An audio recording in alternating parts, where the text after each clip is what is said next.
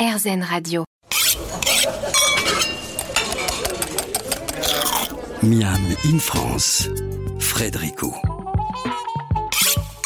De retour dans ce Miami de Montréal, Francis Bluto est le cofondateur de la distillerie Blooper La Montréal. La distillerie est spécialisée dans le gin à la base, mais j'y suis allé pour parler d'une autre boisson, même si on reviendra au gin plus tard. Au Québec, il y a un cocktail qui cartonne, c'est l'espresso martini. Pour ce faire, Blue Pearl a créé une boisson à 17 degrés d'alcool, à base de crème et de café qui se nomme Aléa. Donc, Aléa, en fait, c'est ça. C'est qu'on a trois produits sous la marque Aléa. Présentement, on a Aléa Original, qui est une crème qui revalorise euh, les produits laitiers du Québec. Donc, le babeur, qui est communément utilisé, euh, qui est, qui est en fait un déchet qui est utilisé dans l'industrie laitière pour la crème glacée, mais qui est des faux. Ce qu'on appelle un coproduit, c'est ça? Oui. Ben, c'est vraiment un déchet organique qu'on voit, mais nous, on est en mesure de revaloriser ça à travers notre crème Aléa. Donc, on récupère le babeur des laiteries qui sont proches, qui sont à proximité. On va le revaloriser dans ce produit-là en mettant quelques additifs pour lui donner une texture crémeuse parce qu'on sait que c'est quand même léger, puis c'est bas en gras. Donc là, on va mettre ça dans notre produit. On va travailler avec des torréfacteurs montréalais comme le Café Pista pour sélectionner une variété de café qui vient du Brésil. Pour aromatiser tout ça, on a évidemment la touche caramel, cacao, vanille qui est vraiment qui apporte un beau velours en bouche, puis évidemment qui se marie très très bien avec euh, le café, qui ça va de soi. Ouais. On va goûter après. Vous me ferez goûter? Ben oui, absolument. Il faut, faut pas, on peut pas venir ici sans avoir rien goûté. Ça serait, ça serait pas euh, le sens l'hospitalité qu'on a ici dans le fond là. Vous m'avez dit aussi qu'il y avait une version vegan, c'est ça? Oui, on a une version vegan pour répondre justement à notre clientèle. Donc, c'est vraiment le même profil aromatique que la crème originale, seulement avec une base vegan. Donc, euh, ça va être coconut et euh, avoine. Coconut et avoine. Génial, ça. Euh, qu'est-ce que vous faites d'autre? Tiens, présentez-moi un peu ce que vous faites d'autre et puis après, on, dégustera, Léa. Oui, ouais, ouais. Dans le fond, on a aussi la marque Bleu Royal qui est notre euh, marque principale. Donc, on a décliné euh, Bleu Royal de plusieurs façons. On a des cocktails prêts à boire qui sont quand même quelque chose en très, très en vogue depuis quelques années ici. Donc, on a un gin tonic et on a un gin soda avec une purée de mûre et, bleuet du Québec. Donc, euh, sinon aussi, en bouteille, on a le produit original, qui est le bleu royal, qui est le gin bleu, qui est très connu, qui va changer de couleur quand on va le mélanger en cocktail. Et finalement, on a notre petit nouveau qui est bleu royal à la pêche, qui est en fait euh, notre porte-étendard bleu royal, mais sans la couleur, donc une couleur claire.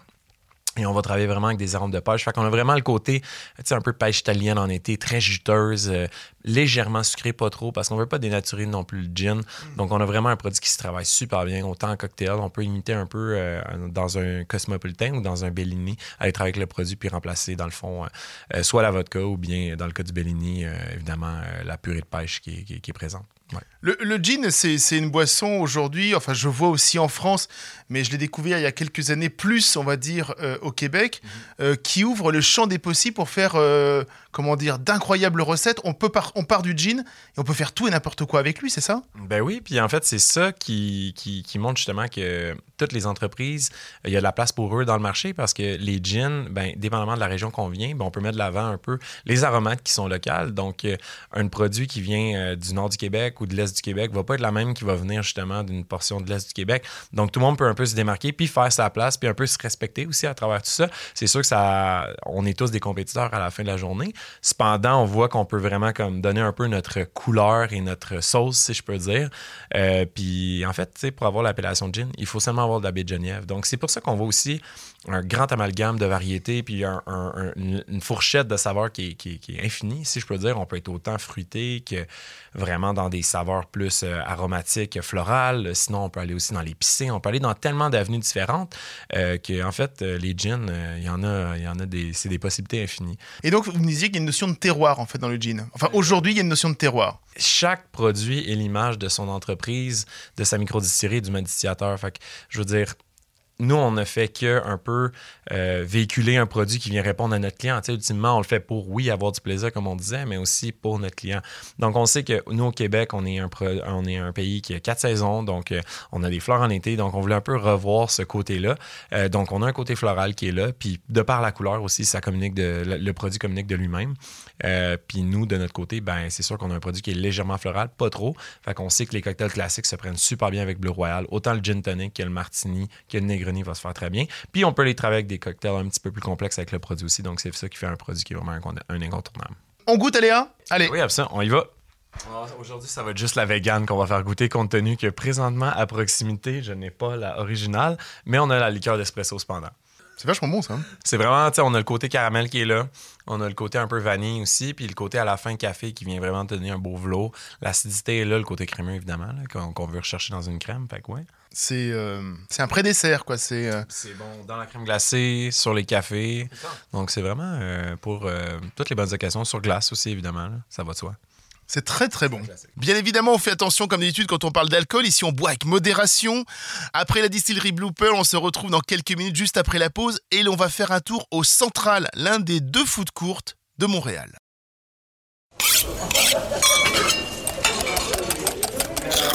Miam in France. Frédérico. Dernière partie de ce in France consacrée au festival Montréal en Lumière. S'il y a bien un lieu récent qui donne envie de dévorer une ville, c'est bien les food courtes. J'ai donné rendez-vous à Geneviève Touchette, la directrice générale du food court Le Central, qui a ouvert en octobre 2019. Sensiblement ouvert à la même époque que les premiers parisiens, ce food court est une nouveauté à Montréal et particulièrement dans le quartier des spectacles dominé par les chaînes de restauration. Là, on est situé au coin de- des rues Sainte-Catherine et Saint-Laurent, qui est un coin de rue euh, mythique à Montréal. C'est vraiment un peu le red light de Montréal. Euh, et il y avait comme un désert euh, alimentaire dans ce secteur-là, étrangement, puisqu'on est au cœur du quartier des spectacles, où il y a toutes les grandes salles de spectacle autour. Euh, C'est ici que prennent lieu le- les grands festivals aussi l'été, le jazz et franco. Donc, le central est venu un peu combler ce, vide-là. Puis oui, on a, ouvert, on a suivi cette tendance-là, en fait, des nouveaux food halls avec des restaurateurs indépendants qui reflètent, on n'a aucune chaîne ici, ça reflète vraiment le- la diversité et la créativité de Montréal. Ce sont tous des restaurateurs indépendants. Il y a un côté très authentique, très street food aussi. Euh, ça, ça veut tout se côtoie. Il y a des icônes de la gastronomie montréalaise, comme il y a des, restaurateurs émergents aussi. Euh, ça, demeure très abordable aussi, que ce soit pour les familles ou on, a, de tout en fait. On a une offre qui est beaucoup plus haut de gamme, comme où est-ce qu'on est assis présentement au caviar, euh, qui est un bar à vin avec une superbe carte des vins, euh, des, du caviar évidemment, des petites bouchées beaucoup plus fines. Puis on a autant des trucs beaucoup plus street, des comptoirs philippinos, euh, indiens, marocains. Euh, ouais. Et de la poutine, bien évidemment. Évidemment, on ne peut pas passer outre la poutine à Montréal. Oui, on a le, le gras dur, en fait, le comptoir qui nous offre euh, la poutine euh, typiquement québécoise. Euh, Il y avait un manque des habitants à la fois du quartier, peut-être même carrément des, des Montréalais. Euh, oui, mais en fait, il y avait beaucoup de, il y avait beaucoup de food court, comme vous dites, mais c'était, c'était plus dans une optique de, de, de centres commerciaux avec des grandes chaînes qui s'y retrouvaient. Euh, il n'y avait pas ce concept-là de, de, de rassembler des restaurateurs un peu plus haut de gamme euh, créatifs dans un même lieu. Un peu comme on voit à New York aussi, euh, Chelsea Market, Grand Central Market à Los Angeles également. Ça, ça se voulait aussi un- un- une vitrine dans un lieu hautement fréquenté. C'est une vitrine euh, pour des restaurateurs émergents. Effectivement, il y a de plus en plus euh, de, de petites échoppes de bouche, hein, comme on appelle ça, des commerces de bouche qui ouvrent et qui effectivement reflètent de plus en plus l'ouverture de Montréal vers le monde et peut-être même l'ouverture même de, de la gastronomie montréalaise. Quoi. Bien, ça reflète l'histoire de Montréal aussi. Montréal s'est bâti sur toute euh, une. Beaucoup sur l'immigration. On a plusieurs communautés culturelles à Montréal. Le central est un reflet de ça également. On a un comptoir indien, on a la cuisine marocaine, on a la cuisine philippinoise, vietnamienne, chinoise. euh, on a des produits locaux aussi, euh, espagnols. On, veut vraiment refléter euh, ce, qui a, été le, moteur et sur quoi Montréal s'est bâti, du fait aussi d'être situé sur la rue Saint-Laurent. Euh, c'est une rue historiquement qui a été peuplée par les populations immigrantes. Euh, ça, fait partie de l'histoire du secteur aussi, puis c'est ce qu'on voulait refléter, puis ça influence beaucoup la cuisine de Montréal également. Comment est-ce que vous avez choisi justement euh, Le démarchage s'est fait beaucoup en allant voir des, euh, des endroits qu'on aimait, des endroits qui étaient authentiques aussi et qu'on trouvait qui reflétaient la diversité de ce qui se fait de mieux à Montréal. Euh, fait qu'on est allé cogner aux portes. C'était un nouveau projet en plus. C'était pas euh, le Central est la première foire alimentaire de ce genre-là à avoir ouvert à Montréal. Donc c'était pas un concept qui était connu non plus. Il a fallu quand même aller séduire les restaurateurs et leur expliquer le concept. C'était nouveau quand même pour eux. Ils ont été séduits tout de suite? Oui, quand même. Ben, c'est sûr qu'au premier abord, euh, on se dit, ah, euh, une foire alimentaire. Non, moi, j'ai mon restaurant et tout. mais on était capable de. Je, pense que c'est beaucoup par rapport à la, aux gens qui sont derrière le central aussi.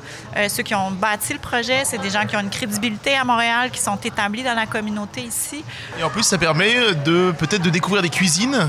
Oui, exactement. C'est qu'on on rend accessible la découverte aussi. C'est euh, ça, démocratise euh, certaines cuisines qu'on n'aurait peut-être pas osé essayer non plus euh, autrement. c'est beaucoup dans cet esprit-là de partage, de découverte.